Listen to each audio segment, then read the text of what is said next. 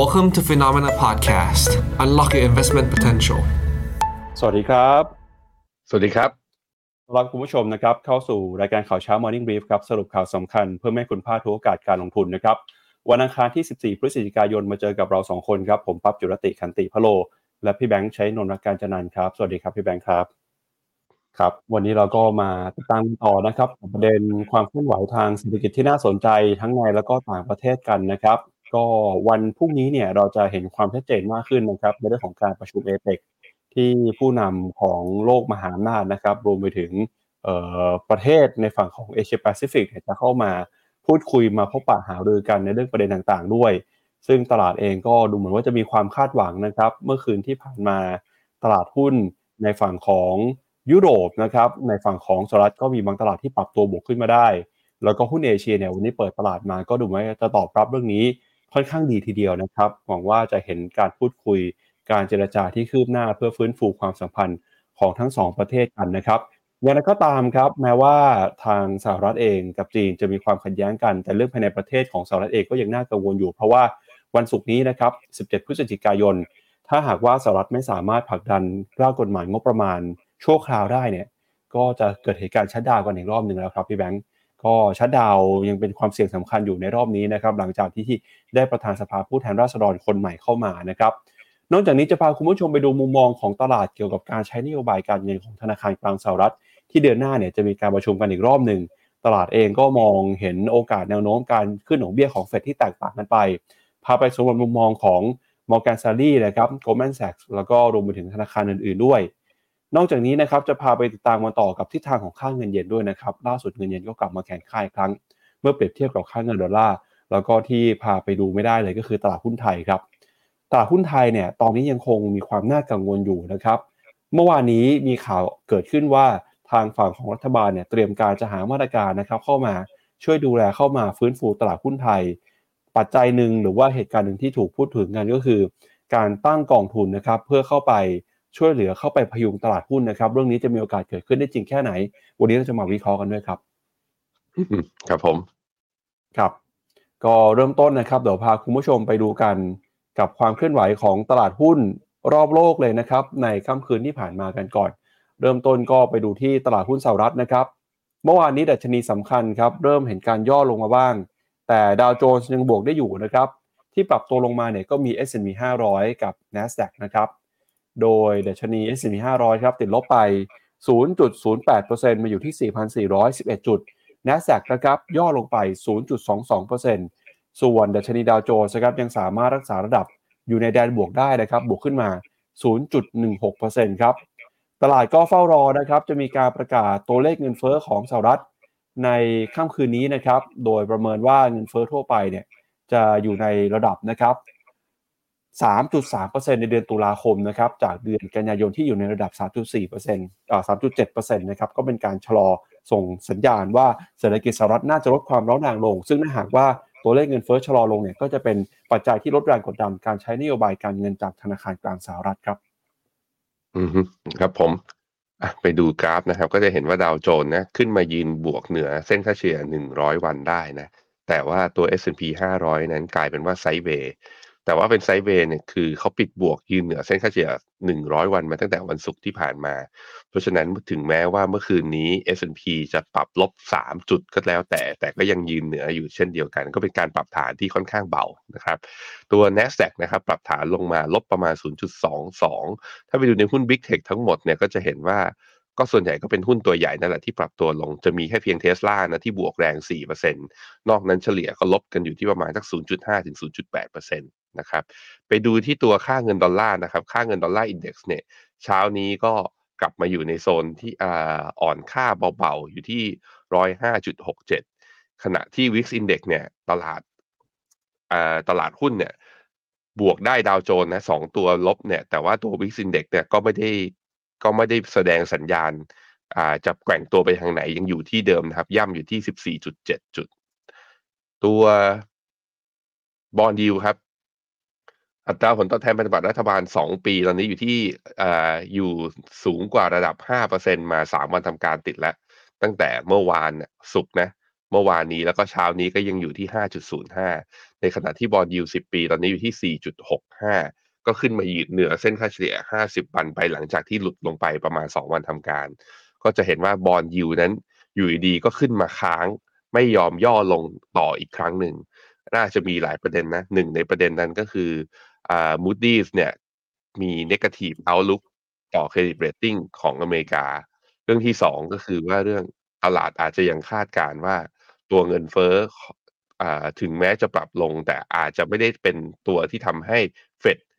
ปรับลดดอกเบี้ยได้เร็ว โดยกว่าที่จะลดดอกเบี้ยก็เป็นครึ่งปีหลังของปีหน้าปี 2024 ครับ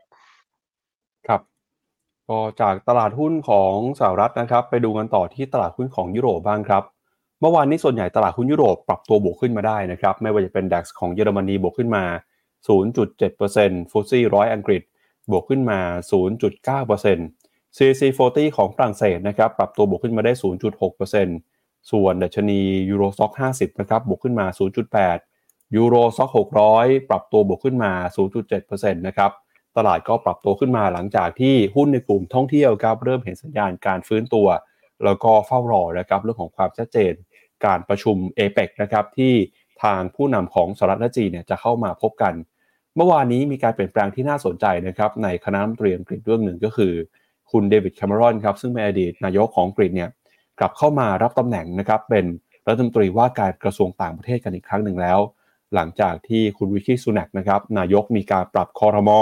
โดยตำแหน่งที่ทำให้หลายคนตกใจก็คือออคุณเดวิดแคมรอนเนี่ยอดีตนายกนะครับสมัย Brexit ก กลับมาเป็นรัฐมนตรีว่าการกระทรวงต่างประเทศ ซึ่งสื่อต่างชาติก็ตั้งข้อสังเกตนะครับว่า การที่อดีตนายกเนี่ยกลับเข้ามาอยู่ในคอรมอมาเป็นรัฐมนตรีเนี่ยถือว่าเป็นเรื่องที่ไม่ค่อยเกิดขึ้นมาก่อนนะครับก็ถือว่าต้องมาจับตาดูกันนะว่าต่อไปแนวโน้มนโยบายนะครับ เรื่องของการเมืองหรือว่าเรื่องต่างประเทศของอังกฤษ จะเปลี่ยนแปลงไปอย่างไรหลังจากที่คุณเดวิดคาเมรอนกลับเข้ามารับตำแหน่งนี้ครับครับผม Euro Stoxx ห้าสิบนะครับ ดีขึ้นมา 0.8 ในขณะที่ Euro Stoxx หกร้อยเนี่ยดีขึ้นมาได้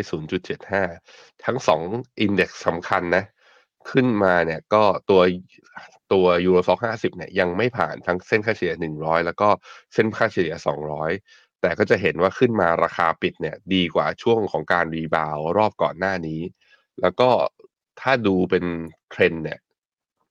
ให้ดูเป็นเทรนด์ ก็จะเห็นว่าตัว Euro Stoxx 50เนี่ยทะลุไอตัว downtrend มา แล้วตั้งแต่เมื่อสัปดาห์ที่ผ่านมา เพราะฉะนั้นก็เหมือนจะกลับมาเป็นขาขึ้น ต้องรอดูครับเส้นค่าเฉลี่ย100กับเส้นค่าเฉลี่ย200เนี่ยขึ้นมา แล้วจะสามารถทะลุได้ตั้งแต่ครั้งแรกไหม ถ้าทะลุไม่ได้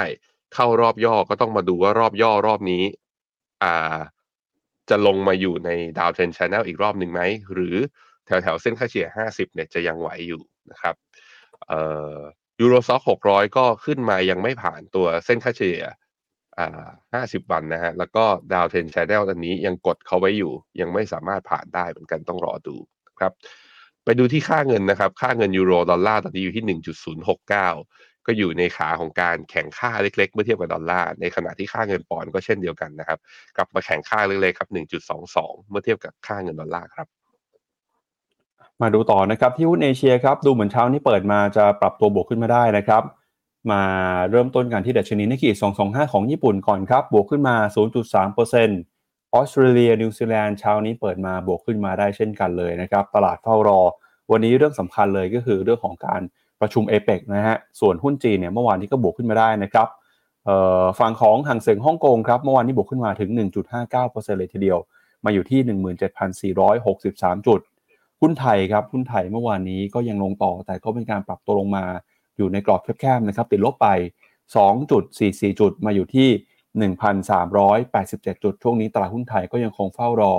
เรื่องการประกาศผลประกอบการของบริษัทจดทะเบียนเกาหลีใต้นะครับ เมื่อวานนี้บวกขึ้นมา 1%กว่าๆครับอ๋อเอ่อในฝั่งของอินเดียนะครับ Nifty 50 ติดลบไป 0.4%แล้วก็เวียดนามครับ VN30 ย่อลงไป 0.2%ครับ ครับผมนิกเกอิเช้านี้บวกได้นะ ในขณะที่คอสปีก็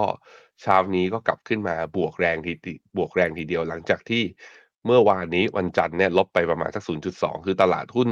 เอเชียเมื่อวานนี้ค่อนข้างมิกซ์นะบางตลาดบวกบางตลาดลบ โดยฮั่งเส็งกับตัว H-share เนี่ยเมื่อวานนี้บวกไปได้ถึง 1.3 กับ 1.5%ตามลำดับนะครับ แต่ฮั่งเส็งบวกเนี่ยตัว CSI 300 เมื่อวานนี้ปิดย่อนะเห็นไหมคือเมื่อวานนี้คือเคลื่อนไหวกันสเปะสปะมากในเอเชีย คือแล้วแต่เลยว่า เออตลาดทางฝั่งนั้นโดนปัจจัยเรื่องอะไรบ้าง แต่ว่าเช้าเนี่ยจะเห็นว่าเริ่มไปในทางเดียวกันคือนิกเกอิบวก TOPIX บวกคอสปีบวก แล้วก็อีกตัวหนึ่งที่บวกอยู่ตอนนี้ก็คือตัวไต้หวันนะครับ ตลาดหุ้นไต้หวันก็บวกด้วยเช่นเดียวกันนะฮะเอ่อเวียดนามลบมาสามวันทำการติดต่อกันนะ ก็ทำให้ตัว VN30 ลงมาต่ำกว่าเส้นค่าเฉลี่ย 200 วันอีกครั้งหนึ่งก็เข้ารอบปรับฐาน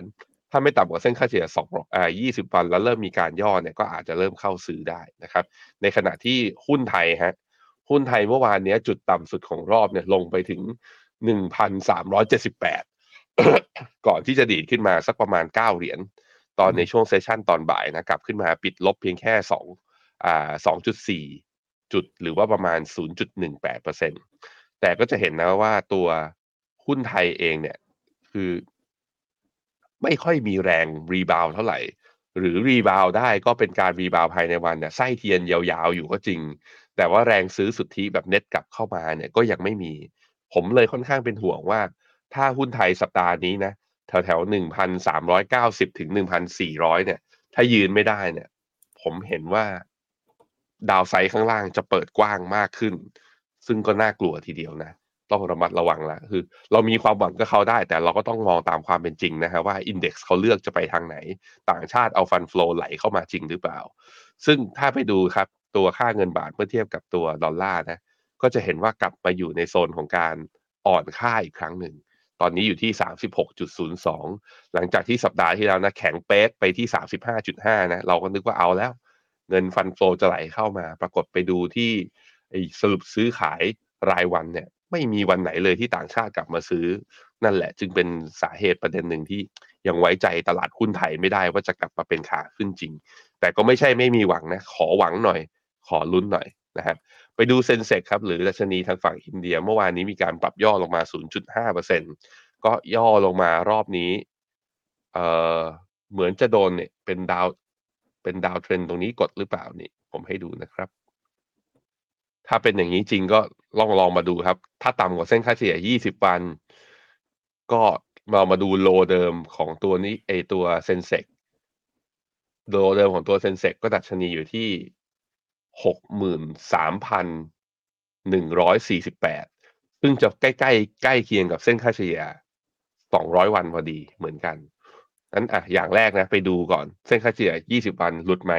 ถ้าหลุดลงมามาดูที่โลเดิม ของเมื่อวันที่ยี่สิบหกตุลา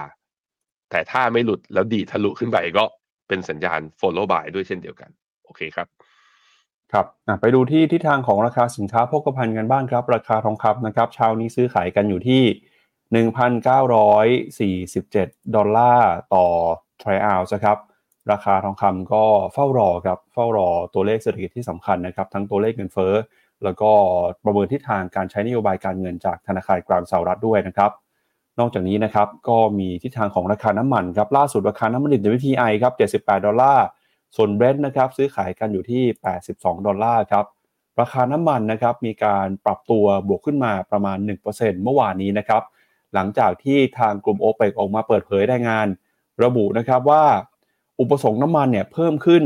2.4 ล้านบาร์เรลต่อวันในปีนี้นะครับจากตัวเลขคาดการณ์เดิมอยู่ที่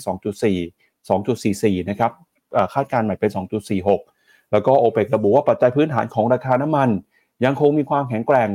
ราคาน้ำมันที่ปรับตัวลงมาในช่วงหลายสัปดาห์ที่ผ่านมาเนี่ยเป็นเรื่องของการเก็งกำไรนะครับแล้วก็ยืนยันว่าจีนยังคงนำเข้าน้ำมันดิบอยู่ในระดับสูง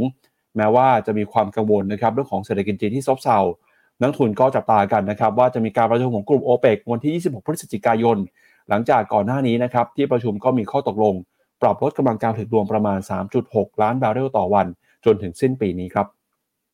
อืมครับผม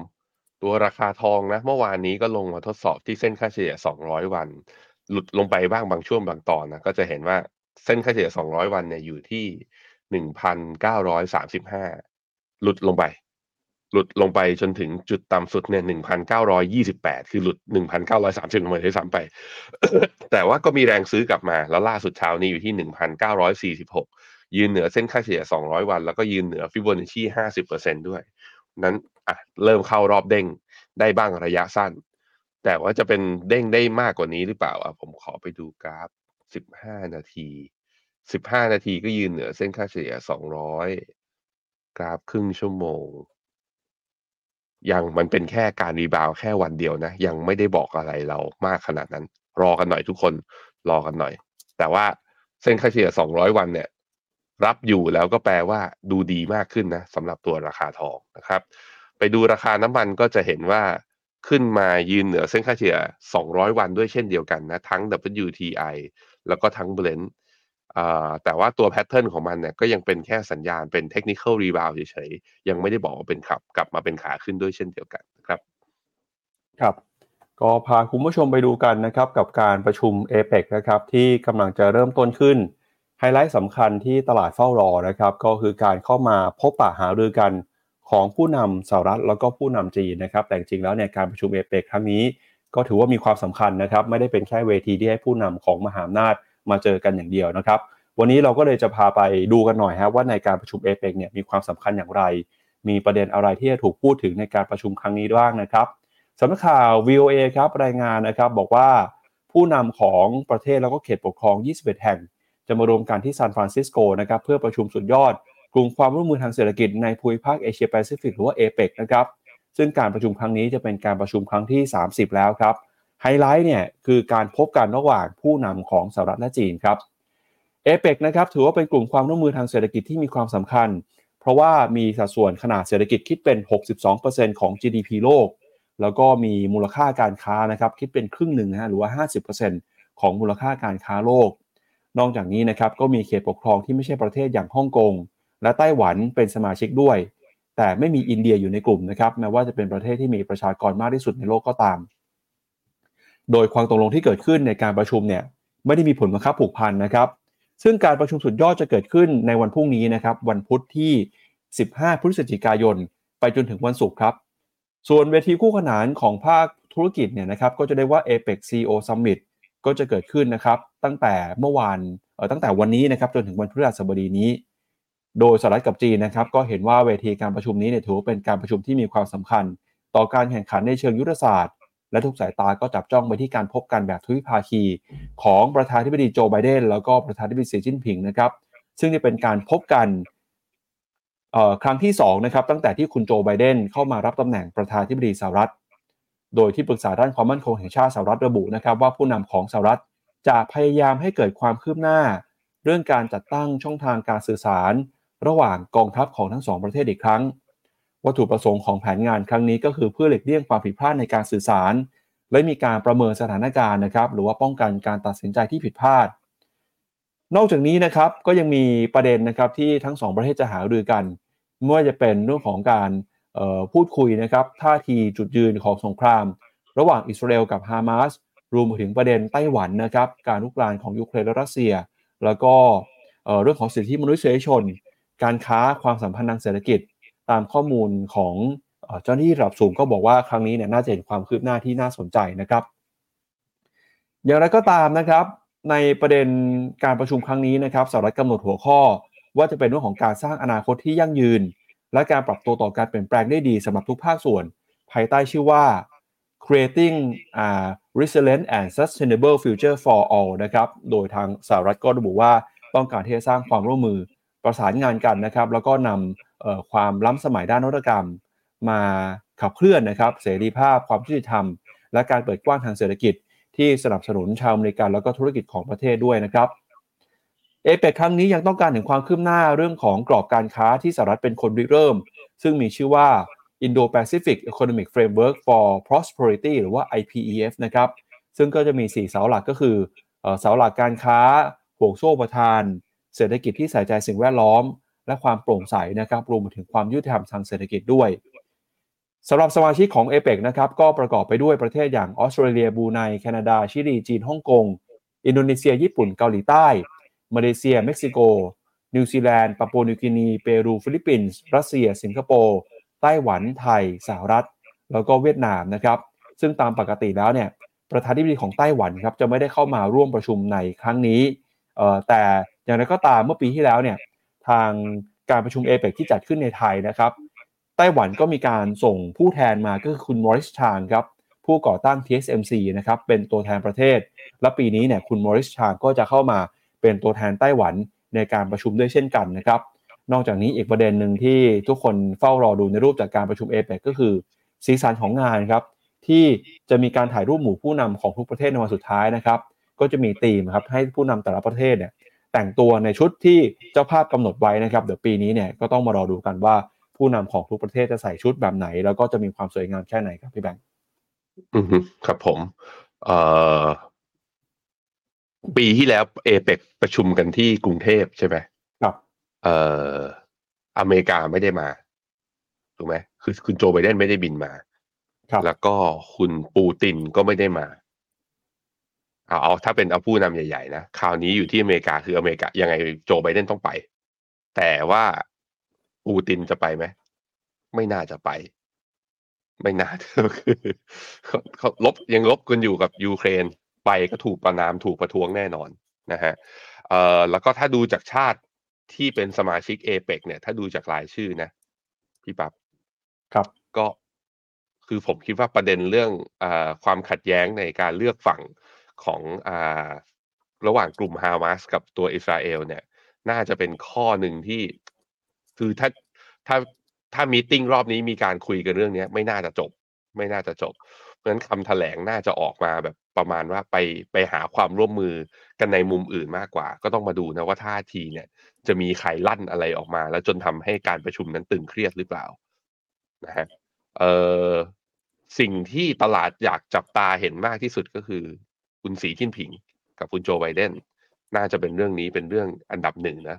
อ่าอย่างที่สองคือความร่วมมือใด ๆ ก็แล้วแต่ที่จะเกิดขึ้นมา จะกลายเป็นกรอบความร่วมมือที่แบบว่าเพื่อเศรษฐกิจแบบว่าสามารถตกลงกันได้ในทางใดทางหนึ่ง เพื่อที่จะทำให้เศรษฐกิจเติบโต หรือเป็นการกระตุ้นเศรษฐกิจร่วมกันหรือเปล่า ของข้างในภาพรวมของโอเปกทั้งหมดไอเอเปกทั้งหมดเนี่ยผมคิดว่าอันนั้นก็จะเป็นอีกอีกปัจจัยรองลงมาที่ตลาดน่าจะจับตายังไงก็แล้วแต่ก็คือ ประชุมกันเจอกันพูดคุยกันดีกว่านะ ปิดกั้นช่องทางการสื่อสาร แล้วก็เอาแต่ว่าโจมตีกันผ่านหน้าสื่อไอ้แบบนั้นน่ะเป็นทิศทางที่โลกแบบว่าไปแล้วตลาดหุ้นมักจะไม่ชอบ มักจะไม่โอเคนะครับ ครับอย่างไรก็ตามนะครับ นอกจากเรื่องของความขัดแย้งระหว่างประเทศแล้วเนี่ยสิ่งที่สหรัฐจะต้องระมัดระวังก็คือ เรื่องของการเมืองภายในประเทศครับ เพราะว่าวันที่ 17 พฤศจิกายนนี้นะครับก็จะเข้าสู่เส้นตายเรื่องของการผ่านกฎหมายงบประมาณกันอีกครั้งหนึ่งแล้ว หลังจากที่มีการออกกฎหมายชั่วคราวมาก่อนหน้านี้นะครับเพื่อหลีกเลี่ยงการถูกชัดดาวครับล่าสุดเนี่ยเส้นตายใหม่นะครับจะเกิดขึ้นวันที่ 17 พฤศจิกายนนี้ สิ่งที่สภาคองเกรสของสหรัฐต้องทำก็คือต้องเร่งผลักดันกฎหมายงบประมาณชั่วคราวอีกหนึ่งฉบับนะครับเพื่อให้หน่วยงานของรัฐบาลสามารถหลีกเลี่ยงการปิดดำเนินการ หรือว่าชัดดาวให้ทันเส้นตายภายในวันศุกร์นี้ครับ คุณไมค์จอห์นสันนะครับประธานสภาผู้แทนราษฎรคนใหม่นะครับก็ได้มีการนำเสนอร่างงบประมาณ การใช้จ่ายในข้อเสนอต่างๆนะครับ แต่อย่างไรก็ตามเนี่ยข้อเสนอนี้นะครับก็ยังถูกวิพากษ์วิจารณ์อยู่ โดยคุณจอห์นสันคาดว่าสมาชิกของสภาผู้แทนราษฎรจะผ่านร่างกฎหมายงบประมาณชั่วคราว ภายในวันที่ 14 พฤศจิกายนนี้ก็คือวันนี้นะครับตามเวลาของสหรัฐ ก่อนที่จะถูกส่งให้วุฒิสภา พิจารณาเป็นลำดับต่อไปครับ โดยการเสนอร่างกฎหมายงบประมาณการใช้จ่ายของ นายไมค์จอห์นสันนะครับมีขึ้นเพียงวันเดียวหลังจากที่ Moody's ประกาศ ลดแนวโน้มอันดับความน่าเชื่อถือของรัฐบาลสหรัฐ สู่เชิงลบจากแนวโน้มมีเสถียรภาพ โดยคาดการณ์ว่าการขาดดุลการคลังของสหรัฐ จะยังคงอยู่ในระดับสูงมาก แล้วก็จะทำให้ความสามารถในการชำระหนี้ลดลงไปอย่างมากครับ อย่างไรก็ตามนะครับ Moody's ก็ยังคงตรึงอันดับความน่าเชื่อถือของตราสารหนี้ระยะยาว รวมถึงตราสารหนี้ไม่ด้อยสิทธิ์แล้วก็ไม่มีประกันของรัฐบาลสหรัฐ ไว้ที่ระดับ Triple A นะครับ โดยสภาคองเกรสเนี่ยต้องมีการผ่านร่างกฎหมายงบประมาณชั่วคราว หรือว่า continuing resolution นะครับเพื่อส่งให้ประธานาธิบดีโจไบเดนลงนามบังคับเป็นกฎหมายภายในช่วงเวลาเที่ยงคืนของวันที่ 17 พฤศจิกายนนี้นะครับเพื่อหลีกเลี่ยง ไม่ให้เกิดเหตุการณ์ government shutdown หรือว่าพนักงานของรัฐบาลเนี่ยจะต้องถูกสั่งหยุดงาน โดยไม่ได้รับค่าจ้าง แล้วก็ป้องกันไม่ให้งานหน้าบริหาร ต้องหยุดชะงักลงไปเป็นวงกว้างนะครับ ตั้งแต่ที่มีการเปิดเผยตัวเลขเศรษฐกิจ ไปจนถึงเรื่องของการประกาศ สิทธิประโยชน์ทางด้านอาหารนะครับให้กับประชาชน ถ้าว่าเกิดการชัดดาวจริงเนี่ยตัวเลขเศรษฐกิจก็จะหยุดชะงักไปด้วยครับ โดยเมื่อวันที่ 1 สิงหาคมที่ผ่านมานะครับก่อนหน้านี้ทาง Fish Ratings ก็เพิ่งจะมีการปรับลดอันดับความน่าเชื่อถือของรัฐบาลสหรัฐลง สู่ระดับ Double A plus นะครับจากเดิมคือ Triple A โดยระบุว่าภาวะชะงักงันทางการเมืองจะส่งผลให้หนี้สินของสหรัฐพุ่งชนเพดาน แล้วก็การผิดนัดชำระหนี้ที่ผ่านมานะครับก็มักจะทำได้ในช่วงนาทีสุดท้าย ซึ่งสถานการณ์เหล่านี้เนี่ย ถือว่าเป็นตัวบั่นทอนนะครับความเชื่อมั่น แล้วก็เรื่องของออความมั่นใจในด้านการบริหารทางการคลังครับพี่แบงค์ครับผม ก็ตอนนี้นะอ่า debt to GDP ของสหรัฐอยู่ที่ร้อยยี่สิบสามเปอร์เซ็นก็คือขึ้นมาเกินร้อยเปอร์เซ็นมาสักระยะหนึ่งแล้ว เพราะนั้นก็คือเอ่อก็มีหน้าที่คือหนี้ใด ๆ ที่ก่อเพิ่มมากขึ้น ต้องทำให้ตัวเขาเรียกว่า productivity หรือว่า GDP นั้นสูงมากขึ้น ถ้าอย่างนั้นตลาดจะอนุญาตให้ ตัวเม็ดเงินที่เป็นจำนวนหนี้เนี่ยเพิ่มขึ้นได้ ถ้าตราบใดที่สัดส่วนของหนี้ไม่ได้สูงมากขึ้นไป แต่ว่าตอนนี้ก็ต้องมันก็แหมร้อยยี่สิบสามเปอร์เซ็นต์นะพี่ปั๊บนะก็อยู่ค่อนข้างสูงอ่าไปดูว่าแล้วตอนนี้คือถ้าเป็นเรื่องของงบประมาณเนี่ยอ่าสหรัฐใช้งบประมาณไปกับอะไรบ้าง เอ่อหน้าต่อไปพี่ปับ๊บอันนี้เขาก็มีการ forecast นะมีการทำ projection ว่า นับตั้งแต่อ่าปี 2023 ไปจนถึงปี 2033 เนี่ยเอ่อจะเป็นอย่างไร คือหนี้เนี่ยจะสัดส่วนจะขยับเป็นยังไง ก็จะพบว่าตัวสัดส่วนที่เยอะมากขึ้นนะ เงินอ่าเงินในคลังเนี่ยที่ใช้ในการทำงบประมาณเนี่ย จะใช้กับเรื่องดอกเบี้ยไปเนี่ยโอ้โหสัดส่วนไอ้ตัวเลขแกนนี้มันคือเท่าไหร่เนี่ย มองไม่ออกเลย แต่ว่าถ้าดูเป็นว่าสัดส่วนมัน ซ้ายกับขวาใครขยับเพิ่มขึ้นนะ ก็จะเห็นว่าตัวดอกเบี้ยเนี่ยเพิ่มขึ้น แล้วก็มี social security นะครับ ก็คือตัวเลขของประกันสังคมก็คือ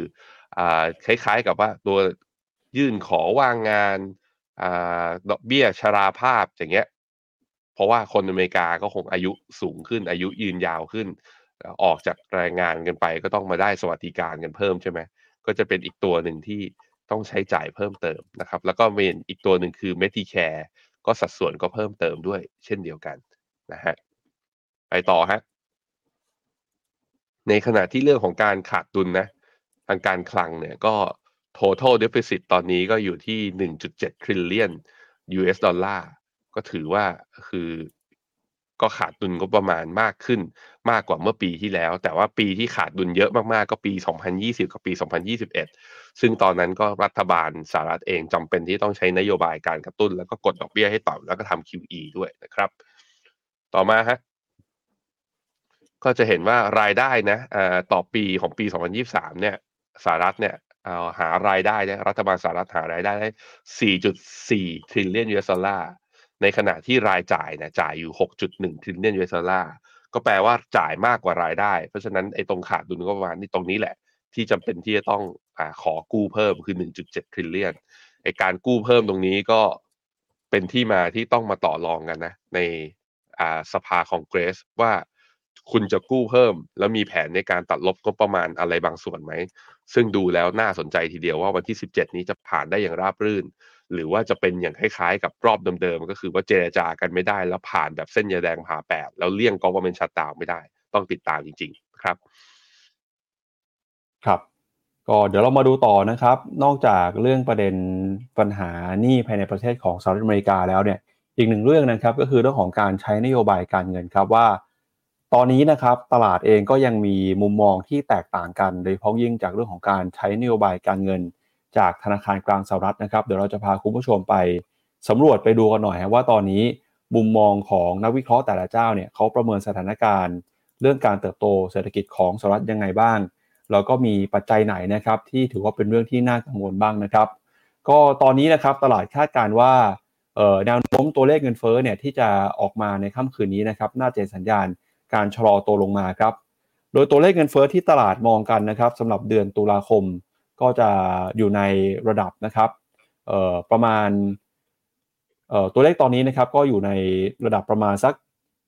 3.3%ในเดือนตุลาคมนะครับเมื่อเทียบกับช่วงเดียวกันของปีก่อนจากเดือนกันยายนที่อยู่ในระดับ 3.7%แล้วถ้าหากว่าเทียบรายเดือนนะครับตลาดก็คาดว่า CPI เงินเฟ้อทั่วไปเนี่ยจะปรับตัวขึ้นมาประมาณ 0.1%ในเดือนตุลาคม หลังจากที่เดือนกันยายนอยู่ในระดับ4 0.4%ส่วนอัชนีเงินเฟ้อพื้นฐานนะครับ core CPI ซึ่งไม่รวมหมวดอาหารและพลังงานคาดว่าจะปรับตัวขึ้นมาอยู่ที่ในระดับ 4.1%นะครับก็ตัวเลขนี้เนี่ยยังคงถือว่าเป็นตัวเลขที่สูงกว่าเป้าหมายของธนาคารกลางสหรัฐอยู่ พอสมควรเลยนะครับ พอตัวเลขเงินเฟ้อยังคงร้อนแรงเนี่ยตลาดก็ยังเห็นโอกาสที่ธนาคารกลางสหรัฐจะใช้นโยบายการเงินเข้มงวดนะครับ higher for longer ครับตอนนี้มุมมองของตลาดก็เริ่มมีมุมมองที่แตกต่างกันไปฮะเดี๋ยวไปดูกันว่าแต่ละที่เนี่ยเขามองยังไงบ้าง เริ่มต้นกันที่มุมมองของ Goldman Sachs ก่อนนะครับนักวิเคราะห์จาก Goldman Sachs ออกมาระบุเงินเฟ้อของสหรัฐเนี่ยมีแนวโน้มผ่านจุดสูงสุดไปแล้วครับ แต่ตลาดหุ้นอาจจะยังมี upside ที่จำกัดอยู่นะครับ โดยคุณปีเตอร์ออเพนไฮเมอร์ครับออกมาระบุนะครับว่าตอนนี้มีทั้งข่าวดีและข่าวร้ายสำหรับนักลงทุน ในข่าวดีก็คือเงินเฟ้ออัตราดอกเบี้ยเนี่ยดูเหมือนว่าจะผ่านจุดที่สูงสุดไปแล้ว แต่นักเศรษฐศาสตร์ของ Goldman Sachs ก็ยังคาดว่าเศรษฐกิจสหรัฐ จะชะลอตัวลงมาอย่างค่อยเป็นค่อยไปหรือว่า soft landing ซึ่งปัจจัยดังกล่าวถือว่าเป็นเรื่องดีสำหรับตลาดหุ้น เป็นการช่วยลดความเสี่ยงนะครับในช่วงขาลงของนักลงทุน อย่างไรก็ดีนะครับตลาดหุ้นเนี่ยก็มีอัพไซด์ที่จำกัด โดยคาดว่าบริษัทจดทะเบียนจะมีการขยายตัวของกำไรเพียงเล็กน้อย จนถึงปีหน้า แล้วก็มีสิ่งที่บ่งชี้นะครับว่าราคาหุ้นในตลาดเนี่ยก็ได้ซึมซับคาดการณ์ภาวะ soft landing ของสหรัฐไปแล้วนะครับขณะที่ Morgan Stanley ครับออกมาประเมินว่าการขยายตัวของ GDP มีแนวโน้มชะลอตัวลงมาในปี 67 นะครับ แล้วก็คาดว่า ธนาคารกลางสหรัฐเนี่ยจะตรึงอัตราดอกเบี้ยอยู่ในระดับ 5.25ถึง5.5%ไปจนถึงเดือนมิถุนายนปี 67 ก่อนที่จะลดดอกเบี้ยลงมาหลังจากนั้นนะครับหัวหน้านักเศรษฐศาสตร์ของ Morgan Stanley ระบุว่าการที่เฟดปรับขึ้นอัตราดอกเบี้ยเป็นเวลานานในช่วงที่ผ่านมา ได้ส่งผลทำให้เศรษฐกิจของสหรัฐชะลอตัว โดยมองว่าเฟดนะครับจะบรรลุเป้าหมายการทำให้เศรษฐกิจชะลอตัวอย่างค่อยเป็นค่อยไปหรือว่า soft landing สามารถทำได้นะครับ แต่ตลาดก็จะกังวลกับเรื่องของเศรษฐกิจถดถอย โดยคาดการณ์ว่าตัวเลข GDP ในปีหน้า จะลงมาอยู่ที่ระดับ 1.6%เมื่อเทียบเป็นรายปี จากตัวเลขคาดการณ์เดิมคือ 2.5%นอกจากนี้นะครับก็คาดว่าอุปสงค์ในตลาดแรงงานจะชะลอลงมาในปีหน้าด้วยเช่นกัน ขณะที่เฟดสาขาแอตแลนตานะครับประเมินในแบบจำลอง GDP now เนี่ยระบุว่าเศรษฐกิจสหรัฐจะขยายตัวได้ 2.1%ในไตรมาสที่ 4 แล้วก็ในปีหน้านะครับก็จะค่อยๆชะลอตัวลงมาเช่นกัน นอกจากนี้มองแกนซารีนะครับยังประเมินได้ว่า จากสภาวะการในปัจจุบันนะครับจะส่งผลทาให้ผลประกอบการของตลาดหุ้นสหรัฐเนี่ยก็ค่อยๆฟื้นตัวแบบชะลอลงไปนะครับ ซึ่งถ้าหากว่าตัวเลขเศรษฐกิจชะลอ ผลประกอบการหรือว่าผลกำไรของตลาดชะลอลงมาเนี่ยก็จะส่งผลทำให้นะครับกำไรต่อหุ้นของบริษัท ปรับตัวขึ้นมา ได้ไม่เป็นไปตามคาด โดยอุปสรรคระยะใกล้ที่มีผลต่อผลประกอบการบริษัทนะครับ ก็คือเรื่องของการใช้นโยบายการเงิน แล้วก็บอกว่าผลประกอบการบริษัทเนี่ยจะเริ่มแข็งแกร่งกับอีกอีกครั้งหนึ่งในปี 68 นะครับ โดยมีแนวโน้มกำไรพุ่งขึ้นมา 16%เนื่องจากได้รับผลบวกของอุตสาหกรรม AI นะครับ โดยเขาให้เป้าหมายของการเติบโตตลาดหุ้นนะครับในฝั่งของ S&P 500 ในปีหน้าครับ โดยบอกว่าจะอยู่ที่ระดับประมาณ 4,500 จุดครับพี่แบงค์ ปัจจุบันเนี่ย S&P 500 อยู่ที่ประมาณ 4,400 จุด Goldman Sachs บอกว่าเป้าปีหน้าคือ 4,500 ก็แปลว่าอะไรฮะ แปลว่าอัพไซด์เนี่ย มีไม่เยอะแล้วนะครับ ถ้าเกิดว่าดูตามมุมมองของ Morgan Stanley ครับ อืมครับผมอลองไปดูข้อมูลหลาย ๆ ตัวกันหน่อยนะ ส่วนใหญ่จริง ๆ ถ้าดูที่ตัวความเห็นของนักวิเคราะห์ส่วนใหญ่ที่มุมบวกรวบรวมข้อมูลมาเนี่ย ก็ส่วนใหญ่ก็จะบอกว่าปีหน้าเนี่ยเป็นปีที่เฟดจะคัดเรทโดยที่ออดหรือว่าโอกาสที่ในการคัดสัก 25 basis point เนี่ยไปสูงก็ตอนมีติ้งตอนเดือนมิถุนานนะครับ แล้วก็เทอมไอ เรทตอนปลายปี 2024 เนี่ย จะอยู่ที่แถวๆประมาณสัก 4.5 ก็แปลว่าจะลดดอกเบี้ยสักประมาณ 3 ครั้ง อยู่ที่ประมาณนี้นะฮะอะไปดูเป็นคาดการณ์ของแต่ละสำนักหน่อย อันนี้คือไปเป็นคาดการณ์ของนู่นนะ ไม่ใช่ปีหน้านะ อันนี้เป็นคาดการณ์ของเดี๋ยวผมดูหน่อย ของปี 2025 คือข้ามปีข้ามปีหน้าไปเลยแล้วถามว่าปลายปี 2025 เฟดฟันเรทเนี่ยจะอยู่ที่เท่าไหร่ Morgan Stanley บอกว่าอยู่ที่2.375โอ้โห cut ลึกนะต่อถ้าเทียบจากตอนนี้อยู่ที่5.25ทาง Goldman Sachs เนี่ยมองว่าลดแต่ลดไม่เยอะ เหลืออยู่ที่ประมาณทัก4ถึง4.25แต่ว่ามีเจ้าที่เห็นด้วยกับ Morgan Stanley คือเฟดจะ cut rate ลึกในปี 2025ก็คือ UBS นี้มองต่ำกว่าอีกมองไว้ cut ไปถึง 1.75 ถึง 2 นะครับ ในขณะที่ตัวเฟดเองเนี่ยตามประมาณการของดอทพลอตเนี่ยคาดการว่าดอกเบี้ย ของปี 2025 เนี่ยจะอยู่ที่ประมาณ 3.9 นะครับสองเจ้าอย่าง Morgan Stanley กับ UBS เนี่ยที่มองว่าเรทจะคัดลงลึกในปี 2025 ก็บอกว่า มีแนวโน้มที่เศรษฐกิจจะชะลอ แล้วก็อัตราการว่างงานนั้นจะเริ่มเพิ่มสูงขึ้น จนเฟดนั้นกังวลแล้วก็จะไม่กล้าขึ้นดอกเบี้ยต่อนะครับในขณะที่ก็พอเคมองอย่างนั้น มันก็แน่นอนว่าอ่าเขาก็ฝักประมาณการตัว GDP ของสหรัฐนั้นต่ำกว่าที่ Goldman Sachs ประมาณการ นะครับ โดย Morgan Stanley กับ UBS นะครับ เชื่อว่าสุดท้ายแล้วตัวเงินเฟ้อเนี่ยที่อ่า inflation target คือ2%เนี่ยมีโอกาสจะทำได้ในปี 2025 กับปี 2026 นะครับ คราวนี้ในแง่ของตัวเอ่อ target ของตัว S&P 500 เนี่ยก็จะเห็นว่า Morgan Stanley เนี่ยให้ target ไปที่ 4,500 จุด by year end year end ก็คือสิ้นปีนี้นะ ถูกไหม ใช่ไหมพี่ปั๊บ2024ปีหน้าครับพี่แบงค์อ๋อ ปีหน้าเหรอ เฮ้ยทำไมครับน้อยจัง ถ้าตรงนี้นะสองสี่พันสี่ไปสี่พันห้าบวกร้อยจุดร้อยจุดมันนิดเดียวเองไม่กี่เปอร์เซ็นต์เอง ครับ แสดงให้เห็นว่าอ่าวอลเกเซเล่มองว่าเริ่มแล้ว อาจจะแบบ soft landing น่าจะยังปกคลุมอยู่ แล้วก็คำว่า recession fear หรือว่าความกลัวเนื่องเกิด recession ยังคิดว่าเขาเขายังมองว่าตลาดยัง price in เรื่องนี้อยู่นะครับ อะงั้นไปดูในแง่ของตัวอ่าการวิเคราะห์ในแง่ของตัว e a r n i n g นะครับ EPS ของปีหน้าของปี 2024 ของ S&P 500 เนี่ยเอ่อ flat flat นะ ไม่ได้ย่อลงอยู่ที่ประมาณ 241เอ่อในขณะที่ตัวราคาหุ้นเนี่ย ก็เริ่มเด้งรีบาวขึ้นมายืนเหนือพันสี่ได้อีกครั้งหนึ่ง ฝั่ง PE นะครับ PE ratio ตอนนี้ถ้าเป็นตัว forward PE ratio ของ S&P 500เนี่ยอยู่ที่ 18.5 สูงกว่าค่าเฉลี่ยระยะยาวย้อนหลัง 10 ปีเนี่ยอยู่นิดๆ มันก็ไม่ได้แพงจนน่าเกลียด แต่ก็ไม่ได้อยู่ในอ่าแบบว่าถูกจนแบบว่าตลาดเข้า bear จริงๆแล้วก็คือว่าโมเมนตัมของตัว S&P นะตอนเนี้ยยังอยู่ในขาที่มีโอกาสที่จะขึ้นมากกว่าลงนะ แต่เมื่อกี้ไอ้ที่ปะเราเราเราหยิบข้อมูลออกมาให้ดูเนี่ยเป็นข้อมูล ของเรื่อง outlook ระยะยาว จะได้วางแผนเทรดกันว่าขาขึ้นรอบนี้เนี่ยจะเห็นว่าหลาย ๆ paperหลาย ๆ สำนักเนี่ยก็ยังมองว่าเป็นขาขึ้นที่ไม่ได้เป็น bull run แบบยาวๆ เขายังมองว่ามี infla- inflation fear แล้วก็ recession fear เนี่ยรอเราอยู่ข้างหน้า แต่รอเป็นปีเลยนะ เพราะฉะนั้นช่วงนี้ซื้อไปก่อนนะฮะ sentiment ได้อยู่นะครับ ครับก็จากเศรษฐกิจของสหรัฐไปแล้วครับ ไปดูเศรษฐกิจจีน กันบ้างครับ ก็แม้ว่าช่วงที่ผ่านมาเนี่ยเราจะเห็นความพยายามของทางการจีนนะครับในการกระตุ้นเศรษฐกิจอย่างต่อเนื่องเลย อย่างไรก็ตามเนี่ยตลาดก็ยังคงมองเห็นนะว่าจีนเองยังคงต้องทำอะไรเพิ่มเติมอีกเยอะครับเพื่อให้เศรษฐกิจกลับมาฟื้นตัวให้ได้นะครับสำหรับข่าวบลูเบิร์กล่าสุดเขาวิเคราะห์กันเขาบอกว่าตลาดคาดหวังนะครับ การยอดค้าปลีกของจีนในเดือนตุลาคมเนี่ยน่าจะอออยู่ที่ประมาณ 7%ครับ โดยตัวเลขนี้เนี่ยเป็นตัวเลขที่ฟื้นตัวขึ้นมาเมื่อเปรียบเทียบกับช่วงเดียวกันของปีก่อนนะครับที่เศรษฐกิจจีนได้รับผลกระทบจากมาตรการการล็อกดาวน์ในช่วงของโควิดนะครับโดยอย่างไรก็ตามก็ยังเห็นโอกาสที่การบริโภคหรือว่าดีมานความเชื่อมั่นของผู้บริโภค จะชะลอตัวลงมานะครับ แล้วก็ในฝั่งของเอ่อ fixed asset investment แล้วก็ industrial production นะครับหรือว่าผลผลิตในภาคอุตสาหกรรมก็เห็นสัญญาณที่ไม่เปลี่ยนแปลงหรือไม่ฟื้นตัวด้วยครับ สิ่งที่ภาครัฐของจีนพยายามทำก็คือการใช้มาตรการกระตุ้นเศรษฐกิจครั้งใหญ่นะครับอย่างที่เราไม่ได้เห็นมาก่อนในรอบหลายปี แต่ตลาดก็เชื่อว่ามาตรการเหล่านี้เนี่ยไม่เพียงพอที่จะฟื้นคืนความเชื่อมั่น ให้กลับมาที่เศรษฐกิจนะครับ โดยตัวเลขผลผลิตในภาคอุตสาหกรรมครับคาดว่าจะเพิ่มอยู่ในระดับ 4.5%ไม่เปลี่ยนแปลงจากเดือนก่อนนะครับแล้วก็ตัวเลข Fixed Asset Investment คาดการณ์ว่าจะอยู่ในระดับ 3.1%นะครับในรอบ 10 เดือนแรกของปีนี้ ก็ถือเป็นตัวเลขที่ชะลอลงมามากกว่าคาด แม้ว่าธนาคารกลางของจีนเนี่ยก่อนหน้านี้นะครับจะได้มีความพยายามในการใช้นโยบายกระตุ้นเศรษฐกิจ ทั้งการปรับเปลี่ยนนะครับลดนโยบายอัตราดอกเบี้ยอ้างอิงรวมไปถึงการลดอัตราการการสำรองของธนาคารพาณิชย์ แต่นั้นก็ตาม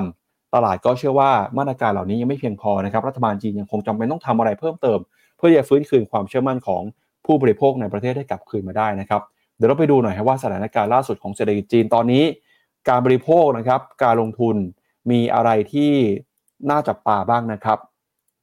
อะไปดูเริ่มต้นตัวเลขกันกับดัชนีผู้จัดการฝ่ายจัดซื้อก่อนครับ ก็ใช้ซินไชน่า manufacturing PMI นะครับ แล้วก็เอ่อทั้งภาคบริการแล้วก็ภาคการผลิตเนี่ยจะเห็นว่าตัวเลขตอนนี้นะครับยังคงต่ำกว่าระดับ 50 ซึ่งเป็นตัวสะท้อนว่า ความเชื่อมั่นของผู้จัดการฝ่ายจัดซื้อนะครับ ยังอยู่ในระดับที่เห็นเศรษฐกิจชะลอตัวอยู่นะครับ ถ้าเกิดว่าเกินกว่า 50เนี่ยถึงจะเป็นการมองว่าเศรษฐกิจขยายตัวครับ ไปดูภาพต่อไปนะครับ ก็คือเรื่องของการใช้จ่ายของผู้บริโภคนะครับ แล้วก็การผลผลิตในภาคอุตสาหกรรมครับพี่แบงค์ที่ตอนนี้เนี่ยยังคงเห็นสัญญาณ ไม่ฟื้นตัวสักเท่าไหร่นักนะครับ โดยตัวเลขยอดค้าปลีกนะครับอยู่ในระดับประมาณ 5.5%แล้วก็ตัวเลขผลผลิตในภาคอุตสาหกรรมนะครับอยู่ในระดับประมาณ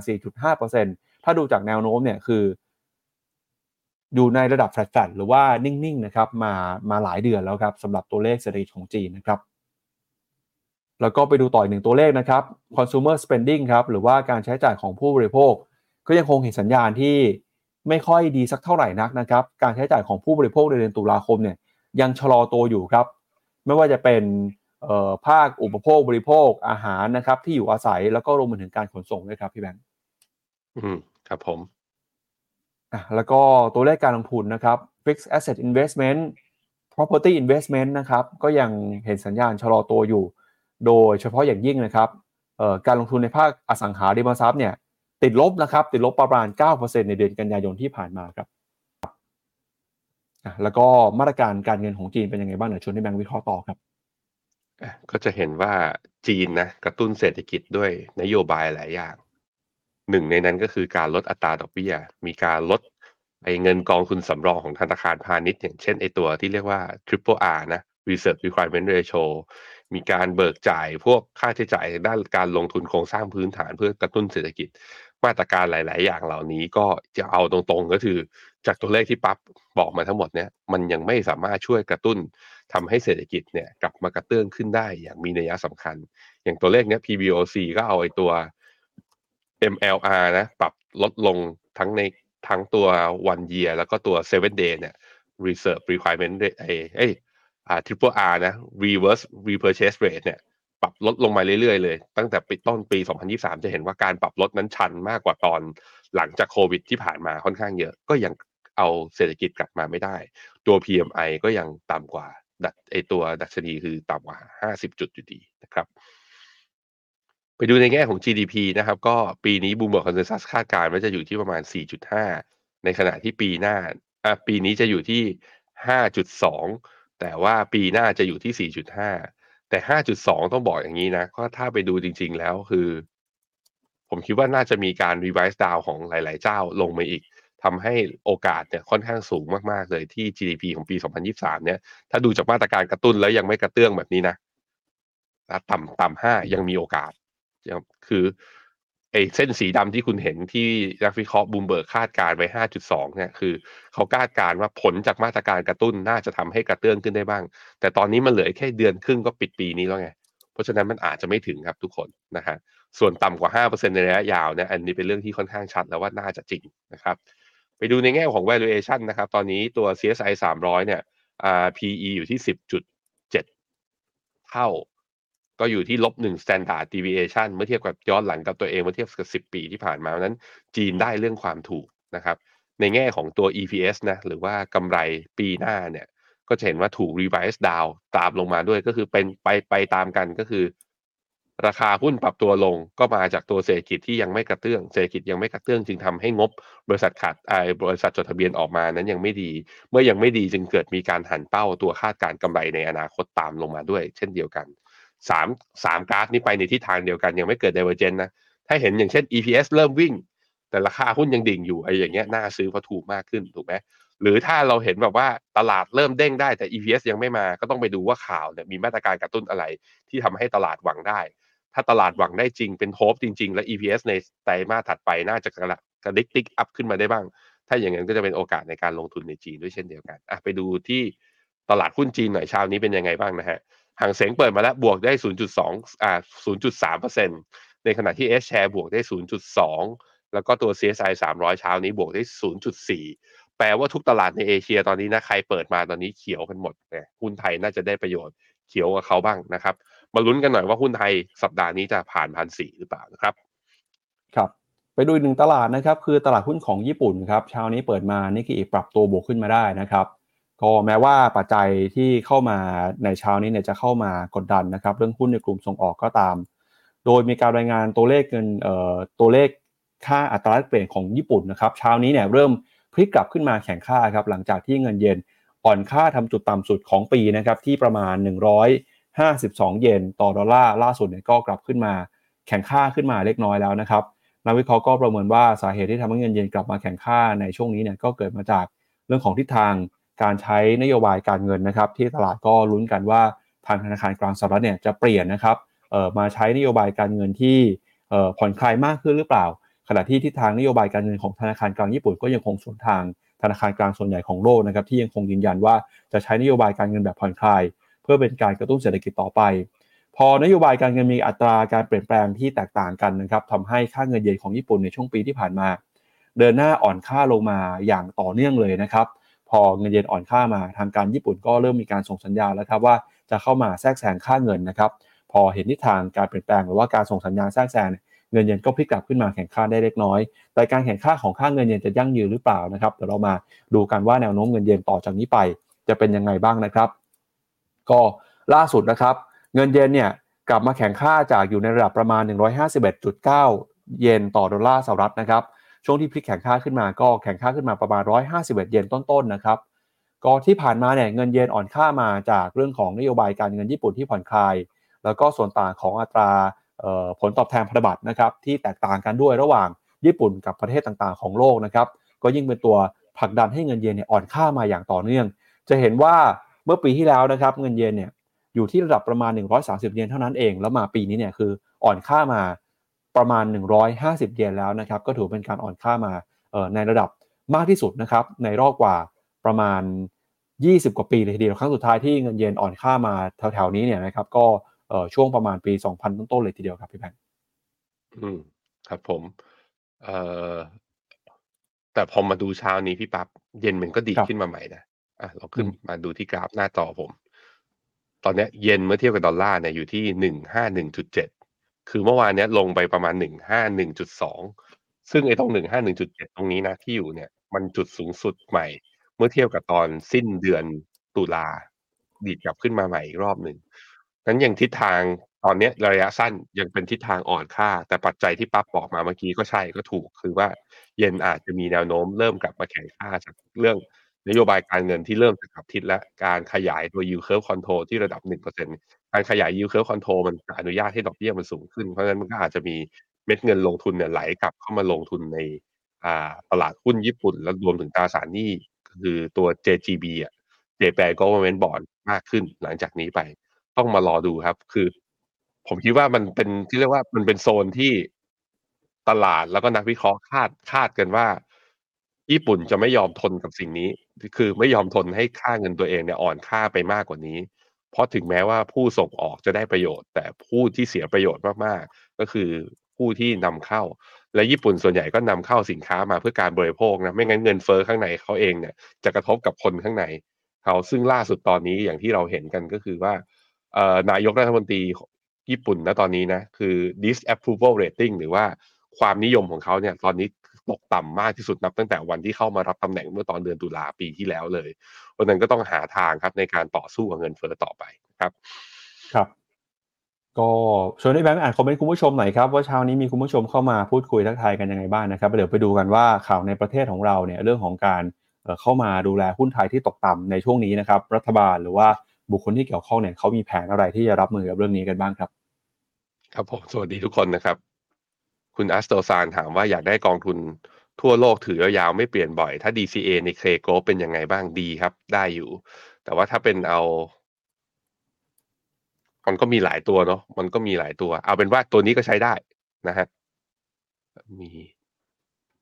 คุณสมชัยนะ บอกว่ามาฟังทุกวันเช้านี้หุ้นเอเชียหุ้นไทยจะไปต่อไหม น่าจะเขียวครับ ดูจากเอเชียเช้านี้นะประทานโทษครับ คุณอาร์คอนุนสวัสดิ์นะครับ คุณบุปผาสวัสดีครับ คุณซีเอสวัสดีนะครับ คุณสุพันธ์นี คุณบุญญาธรสวัสดีครับ คุณโจกลิเลียนบอกแนะนำ RMF หน่อย ถ้าเป็นหุ้น tech big tech อเมริกาก็แนะนำ MEGA 10นะครับ ถ้าเป็นหุ้นสหรัฐนะห่วงเรื่องความแพงเกินไปของหุ้น Big Tech ก็ไป AF Mode นะครับ ของบลจทาริสทั้งสองตัวเลยนะครับมี คุณจาวิสบอกเสียงพี่ปั๊บห่อเหี่ยวมาก พี่ปั๊บไปทำอะไรไปโดนตัวไหนมาพี่ปั๊บไม่มีครับ อันนะ ยังไม่โดนตัวไหนครับคุคุณอำนาจบอกว่า NVIDIA แข็งมากสงสัยคนซื้อการ์ดจอไปขุดบิตคอยมันเหรอตีมนี้ยังมาอยู่อะผมพาไปดูหุ้น NVIDIA หน่อยใช่ NVIDIA นี่เด้งรีบาวมาใกล้นะนะ อีกแป๊บเดียวเอง อีกไม่เกินสองเปอร์เซ็นก็จะทำนิวไฮตาม Microsoft ไปแล้วมาได้ดี มันมาได้ทั้งสองเรื่องนะคริปโตมาด้วยก็ได้เอเอ็นวีเดียก็ได้ประโยชน์ แล้วก็ไอทีม AI เนี่ยก็ตัว NVIDIA ก็มีชิปที่เขาเรียกว่ามีเทคโนโลยีขั้นสูงเหมาะกับการกับว่าใช้เรื่อง AI มากสุดด้วยเช่นเดียวกันครับ มีอะไปความเห็นคุณเจษนะเขาบอกว่า US CPI เนี่ยคาดว่าจะลงน้ำมันก็น่าจะลง คาดว่าก็น่าจะบูสต์ตลาดหุ้นทั่วโลกไปได้ต่อเขาบอกจะเสถิในอดีตเนี่ย ถ้าดอกเบี้ยหยุดหรือว่ามีการคัดเรทและไม่มี recession เนี่ย S&P จะแลนลี่ได้นะครับ ถ้าใครมองมุมมองแบบนี้นะ ซึ่งตอนนี้ตลาดเนี่ยทิศทาง technical analysis ก็บอกแบบนั้นว่าตลาดหุ้นอเมริกาอยากขึ้นมากกว่าจะอยากลงนะครับคุณไวด็อกเขาบอกว่า เย็นอย่าเพิ่งแข็งได้ไหมกำลังจะไปเที่ยวญี่ปุ่นปลายปีปลายเดือนนี้ ล็อกไว้ก่อนสิ คือจะไปเที่ยวเอาแล้วไปแลกสปอตอย่างนั้นเหรอ เห็นอย่างนี้ก็เออทยอยทยอยแลกไว้นะครับ ด้วยความเป็นห่วงนะ คุณวันชาติ คนสุดท้ายแล้วกันเขาบอกว่า DCA B Care RMF มาเรื่อยๆ ตอนนี้สนใจตัว SCB Genome ที่เป็น SSF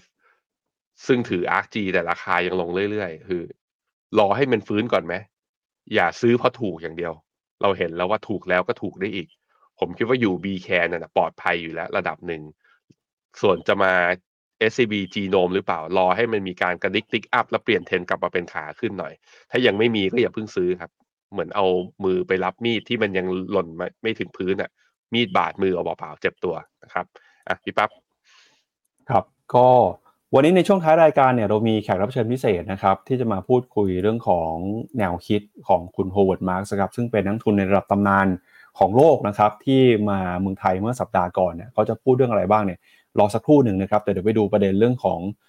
มาตรการการแก้ไขปัญหาตลาดหุ้นที่ตกต่ำของไทยกันหน่อย เมื่อวานนี้เนี่ยมีข่าวที่พูดคุยกันในตลาดว่ารัฐบาลเนี่ยจะเข้ามาทำอะไรสักอย่างหนึ่งนะครับเพื่อที่จะมาดูแลเรื่องของการตกต่ำตลาดหุ้นในช่วงนี้ เมื่อวานนี้คุณพรนงบุตรตระกูลนะครับเลขากรตก็ออกมา เปิดเผยกับสำนักข่าวประชาชาติธุรกิจนะครับ บอกว่าตามที่มีกระแสข่าวนะครับ ว่าคุณกิติรัตน์นรนองที่ปรึกษานายกได้เชิญทางกระทรวงการคลังสำนักงานกรตแล้วก็ตลาดหลักทรัพย์ มาประชุมเพื่อแลกเปลี่ยนข้อมูลกันนะครับเมื่อวานนี้มีคุยกัน 3 เรื่องด้วยกัน เรื่องที่1เนี่ยก็คือมีการแชร์ข้อมูลของภาครัฐนะครับ เกี่ยวกับการดำเนินการภายใต้นโยบายของนายกนะครับ ที่จะทำให้ outlook เศรษฐกิจในปีหน้าเนี่ยดีขึ้น จึงอยากจะให้ความมั่นใจว่าในสิ่งที่กำลังดูแลอยู่เนี่ยทางรัฐบาลเองก็พยายามจะทำให้เศรษฐกิจเติบโตได้ดีนะครับ เรื่องที่2ครับมีการสอบถามข้อมูลจากก.ล.ต.และตลาดหลักทรัพย์เกี่ยวกับความกังวล เรื่องของหุ้นตกนะครับ เพราะว่าเกิดจากการทำ short sell หรือว่า program trading หรือไม่เนี่ยทางก.ล.ต.แล้วก็ตลาดหลักทรัพย์นะครับก็ได้มีการแชร์ข้อมูลกันบอกว่า มีการติดตามสถานการณ์นะครับว่ามาจากหลากหลายปัจจัย แต่ก็มีความมั่นใจว่าการทำ short sell หรือว่า program trading เนี่ยไม่ได้เป็นเหตุการณ์หลัก หรือว่าสาเหตุหลักนะครับที่ก่อให้เกิดการกระทำที่ไม่เป็นธรรมซึ่งก.ล.ต.แล้วก็ตลาดหลักทรัพย์ก็มีการสอบทานแล้วก็ตรวจสอบด้วยวิธีการของระบบที่มีอยู่ตลอด แล้วถ้าหากว่าเจอเนี่ยก็ยืนยันว่าจะสามารถเอาผิดทางกฎหมายได้นะครับ แล้วก็เรื่องที่ 3 ครับ ทางปลัดกระทรวงการคลังก็ได้ให้ข้อมูลว่าทาง FETCO หรือว่าสภาธุรกิจตลาดทุนไทย ได้มีการเข้าพบกับกระทรวงการคลังนะครับ เพื่อขอการสนับสนุนเรื่องแนวคิดการลดหย่อนภาษีต่างๆ ซึ่งก็มีการพูดคุยถึงกองทุน ESG นะครับซึ่งทางสำนักงานกรตและตลาดหลักทรัพย์เนี่ยก็ให้การสนับสนุนแนวทางนี้ ก็ขอให้อย่าไปมองว่าเป็นกองทุนเพื่อพยุงหุ้นนะครับเพราะไม่คิดว่าการพยุงหุ้นจะเป็นสิ่งที่เป็นเป้าหมาย แต่กองทุน ESG เนี่ยน่าจะเป็นการส่งเสริมการทำดี เพื่อให้ผู้ระดมทุน ที่ทำดีนะครับ โดยกองทุน ESG ครับจะมุ่งเน้นเรื่องการลงทุนในระยะยาว แล้วก็จะเน้นการลงทุนในหุ้นไทยนะครับตราสารหนี้ไทย ซึ่งจะดึงสภาพคล่องเข้ามาได้ แล้วก็เป็นการเปลี่ยนถ่ายนะครับเศรษฐกิจให้ไปสู่เศรษฐกิจสีเขียว ซึ่งน่าจะเป็นการตอบโจทย์ของประเทศไทยต่อไปในอนาคตนะครับก็เป็นประเด็นนะครับว่ากองทุนพยุงหุ้นจะมีหรือเปล่า ทางเลขากรตก็บอกว่า ไม่ได้เป็นกองทุนพยุงหุ้นนะครับแต่จะเป็นกองทุน ESG เพื่อที่จะทำให้เศรษฐกิจหรือว่าการเติบโต เป็นไปแบบยั่งยืนนะครับ อันนี้ก็เป็นเป้าหมายของกองทุน ESG ครับพี่แบงค์อืมซึ่งมีแนวคิดนะว่าอาจจะเอาไอ้กองทุน ESG เนี่ยไปเป็นกองทุนที่สามารถลดหย่อนภาษีได้ แต่อย่าไปใช้คำว่าลงทุนหุ้นไปพยุงหุ้น เพราะว่าอ่าธีมของ ESG เนี่ยมันอาจจะเป็นแปลว่า บริษัทที่ได้ ESG เยอะๆก็เข้าไปถือหุ้น แต่มันก็จะมีออกเป็นเขาเรียกว่ากรีนบอลใช่ไหมออกเป็นหุ้นกู้พันธบัตรสีเขียวอย่างเงี้ย ก็ให้กองทุนอนุญาตเข้าไปลงทุนได้ด้วยเช่นเดียวกัน แล้วก็ได้สิทธิ์ลดหย่อนภาษีกลับมาให้กับผู้ที่ลงทุน อันนี้เป็นแนวคิดที่ผมคิดว่าน่าสนใจนะ ก็ต้องออกมาดูรอดูรายละเอียดกันหน่อยว่า จะออกเมื่อไหร่หรือมีโอกาสที่จะออกเป็นไปได้หรือเปล่า ถ้าออกมาอีกอันหนึ่งแล้วเป็นวงเงิน ถ้าเป็นวงเงินที่แยกออกจาก S F F R M F ที่รวมกันอยู่ 2 อันรวมกันละห้าแสนสมมติแยกออกมานะ แล้วให้สิทธิ์ผู้ลงทุนได้2 0 0แสนก็อาจจะเป็นเปิดโอกาสให้ผู้ลดหย่อนภาษีเนี่ยผู้ที่แบบ ผู้ที่มีรายได้ผู้ที่มีสิทธิเสียภาษีใช้สิทธิ์ในการลดหย่อนเพิ่มเติม แล้วก็เงินก้อนนี้ก็อาจจะสามารถค่อยเป็นทางอ้อมมาพยุงหุ้นได้อีกทางหนึ่งครับ ครับ ก็มาดูต่อนะครับ สัปดาห์ที่แล้วมีนักทุนระดับตำนานนะครับ Howard Marks ครับออของ Oak Tree Capital เนี่ยเดินทางมาที่ประเทศไทย แล้วก็ได้มีโอกาสพูดคุยกันกับบรรดานักลงทุนนะครับ รวมไปถึงฟันเมนเจอร์ผู้จัดการกองทุนหลาย ๆ ท่านด้วย ซึ่งทาง FINNOMENA เนี่ยก็ได้ส่งตัวแทนไปเข้าร่วมพูดคุยหรือว่าสัมมนา หรือว่าฟังความคิดเห็นของคุณโฮเวิร์ดมาร์กในครั้งนี้นะครับจะมีความน่าสนใจอย่างไร เขาจะพูดถึงแนวโน้มการลงทุนต่อไปในอนาคตเนี่ยในรูปแบบไหนนะครับ มาเจอกันกับพี่หยงวสิทธิบริทันครับ พี่หยงก็ไปร่วมงานของคุณโฮเวิร์ดมาร์กด้วยนะครับ เป็นยังไงบ้างครับพี่หยงครับครับสวัสดีครับสวัสดีครับ ก็คุณโฮเวิร์ดมาร์กนะครับ ผมคิดว่าถ้าเป็นนักลงทุน สไตล์สาย value นะนะครับถ้าชื่นชอบวอร์เรนบัฟเฟตผมคิดว่าก็เคยได้ยินวอร์เรนบัฟเฟตกล่าวถึงโฮเวิร์ดมาร์กนะครับว่าถ้าเป็นมี memo คือโฮนมาเขาจะเขียน memo ออกมาหลายสิบปีแล้วนะครับว่าเป็นมุมมองการลงทุนเขาเนี่ยจะเป็นสิ่งแรกที่วอร์เรนบัฟเฟตจะหยิบมาอ่านก่อนเสมอนะครับ ซึ่งแม้คุณโฮเวิร์ดมาร์กเนี่ยไม่ได้ลงทุนในหุ้นนะครับ จริงๆแล้วเขาเป็นเจ้าของตัวกองทุนที่ชื่อว่า Oak Tree นะครับซึ่งเน้นการลงทุนในหุ้นกู้และจริงๆแล้วคือต้องพูดให้กว้างกว่านั้น ก็คือผลิตภัณฑ์ที่เป็นเครดิตทั้งหมดนะครับเป็นตราสารหนี้ที่ที่ออกโดยบริษัทเอกชนนะครับทั้งในตลาดตลาด private แล้วก็ตลาด public ที่ขายกับบุคคลทั่วไปเนี่ยคุณโฮเวิร์ดมาร์กเนี่ยมีสไตล์การลงทุนที่ค่อนข้างไปในทางสาย value หรือ contrarian นะครับ แล้วก็เป็นเจ้าของหนังสือขายดีหลายเล่มนะผมคิดว่าหลายท่านที่เป็นสายแบบแฟนแฟนคลับเอ่อ investment hardcore จริงๆเนี่ยนะครับก็จะติดตามอยู่เสมอนะครับ ก็ไปติดตามมุมมองทางพอดแคสต์ของเขาได้นะครับ ในงานสัมมนาเนี่ยเขาพูดถึงวิวบน memo ที่เขาออกล่าสุด คือเขาใช้คำว่า sea change นะครับคือทะเลมันเปลี่ยน ทะเลมันเปลี่ยนจริง ๆ ก็คือว่าเรื่องของใหญ่ ๆ เลยก็คือเรื่องของระดับอัตราดอกเบี้ยครับ ที่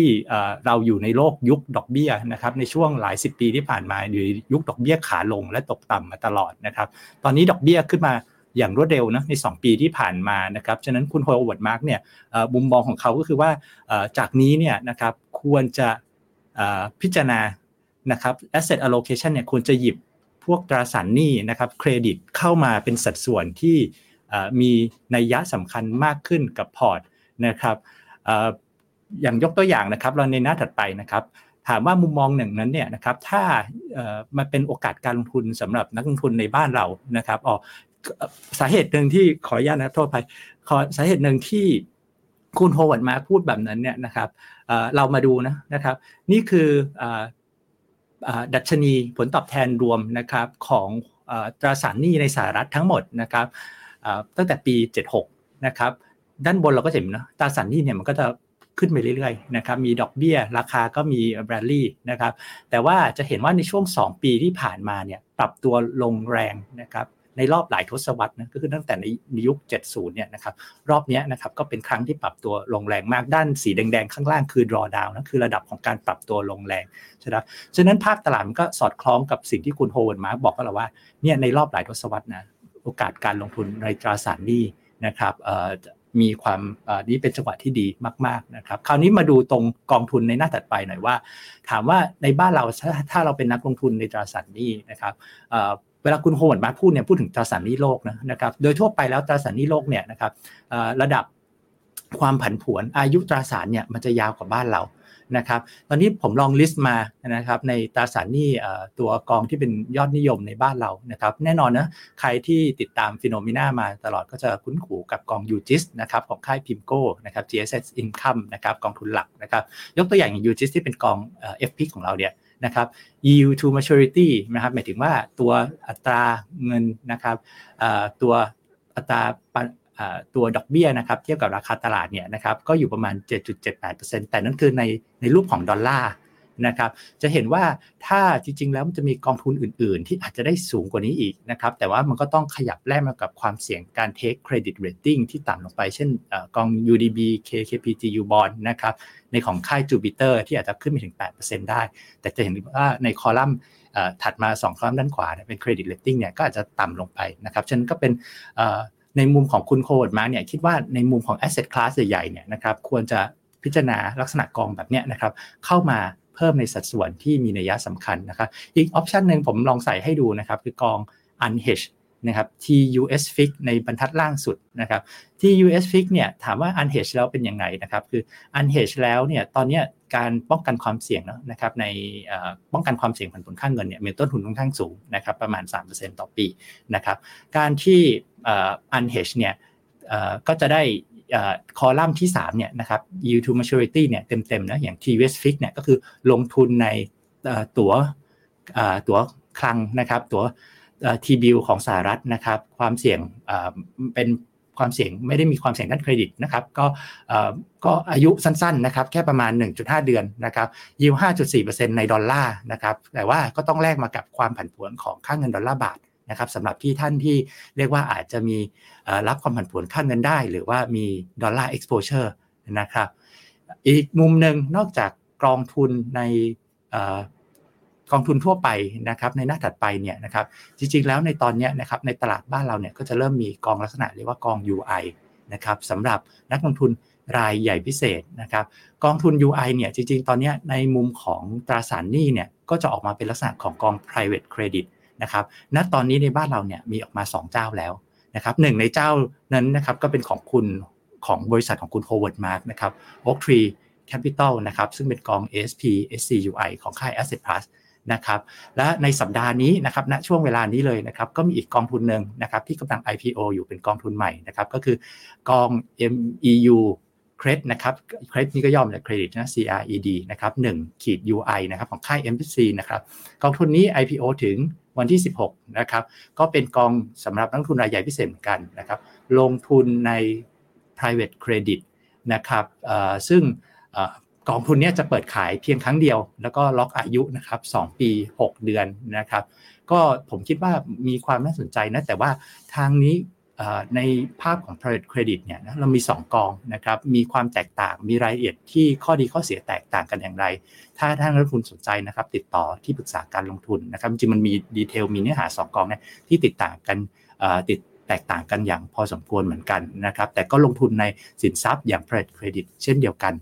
นะครับ ก็ลองพิจารณาดูครับยังเป็น IPO ที่ยังซื้อได้อีก 2 วัน แล้วก็เปิดขายครั้งเดียวนะครับ โอเค ขอบคุณมากครับ พี่หยงครับ ก็ private credit นะ อีกหนึ่งสินทรัพย์ในการกระจายการลงทุนกระจายความเสี่ยง ในยุคที่ดอกเบี้ยไม่ใช่แบบต่ำๆแบบระดับศูนย์เปอร์เซ็นอีกต่อไป แล้วก็มุมมองเราก็ค่อนข้างมุมมองของ investment ทีมฟิโนมิน่าก็ค่อนข้างชัดด้วยเหมือนกันว่า ดอกเบี้ยเนี่ย ถึงแม้จะใกล้พีคแล้ว แต่การจะลงไปที่ระดับเดิมก็ไม่ได้ง่ายถูกไหมไม่ง่ายไม่ง่ายครับ ใช่ครับอะโอเค ขอบคุณมากครับ ครับ ครับ เอาละครับ ก็เป็นทั้งหมดนะครับที่เรามาพูดคุยแล้วก็มาฝากคุณผู้ชมกันในวันนี้นะครับ กับรายการข่าวเช้า Morning Brief นะครับ วันนี้เราสองคนนะครับ แล้วก็ทีมงานลาคุณผู้ชมไปก่อนพรุ่งนี้กลับมาเจอกันใหม่นะครับ วันนี้สวัสดีครับ สวัสดีครับ บริการที่ปรึกษาการลงทุนส่วนตัวจากฟิโนมีนาจะช่วยให้คุณสามารถจัดการการลงทุนจากคำแนะนำของมืออาชีพด้านการลงทุน ที่คอยดูแลและปรับพอร์ตการลงทุนของคุณให้เป็นไปตามเป้าหมาย